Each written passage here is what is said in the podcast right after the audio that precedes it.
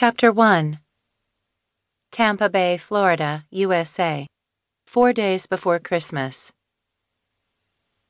It's really called Kidnap Fantasies?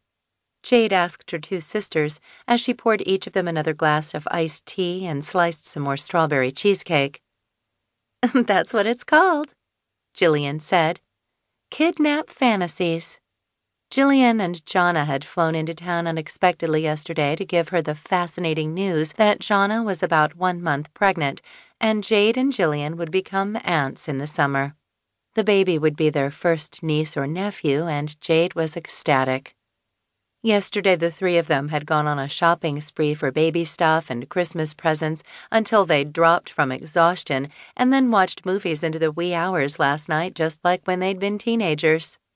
Now they sat at a table on the upper deck of Jade's yacht, discussing Jillian's idea of indulging in some sort of sexual tryst with a stranger through kidnap fantasies. In a matter of minutes, they would be leaving to go home, and Jade wanted to get the scoop about this kidnap fantasies before they left. Uh, how did you hear about it? Jade prodded. An odd gleam sparkled Jillian's blue eyes. From an acquaintance. You're seriously considering hiring a strange man to have sex with you? Why not?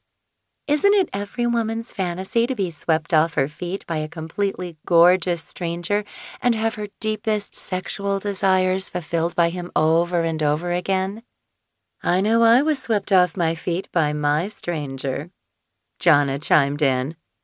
You mean by Jeff's hunky body and all those nice muscles? Jillian chuckled. A man only needs one very well working muscle to satisfy a woman. Jonna leaned back in the deck chair. Her shoulder length brown hair fluttered in the Florida breeze. She inhaled and smiled dreamily. And his big muscle most certainly does the job quite well. Oh my God. Her sisters were at it again, talking about sex. Her face warmed with embarrassment. She'd never been particularly comfortable talking about the subject, but this sex group had piqued her interest and was forcing her to overcome her shyness. But to have yourself kidnapped, I mean, what if he. What if he did all the naughty things you've always dreamed of? A little voice purred in her ear. Don't look so shocked, sweetie. Jillian laughed. Some women love to be sexually dominated in the bedroom. Yeah, but is it legal? What? Being dominated in the bedroom?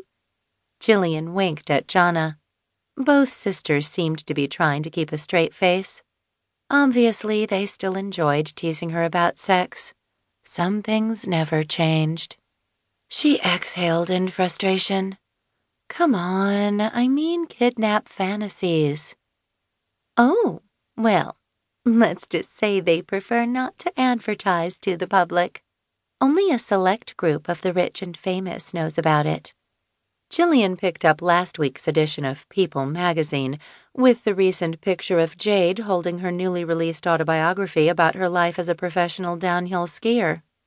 And you're famous, sis, so I've just let you in on the secret club but you can't tell anyone about this organization. Jade's excitement plunged. So it isn't legal? How can something be illegal if it doesn't exist? Jonna winked. You sound intrigued and a little nervous. Jillian leaned forward, her face suddenly very serious. It made Jade a tad uneasy. You wouldn't by any chance be interested in checking out this kidnap fantasies for yourself, would you? She asked. Oh, no, I couldn't. Jade said it so fast that both her sisters smiled knowingly. nice reaction, Jade. Jonna chuckled, her ice blue eyes flashing with amusement.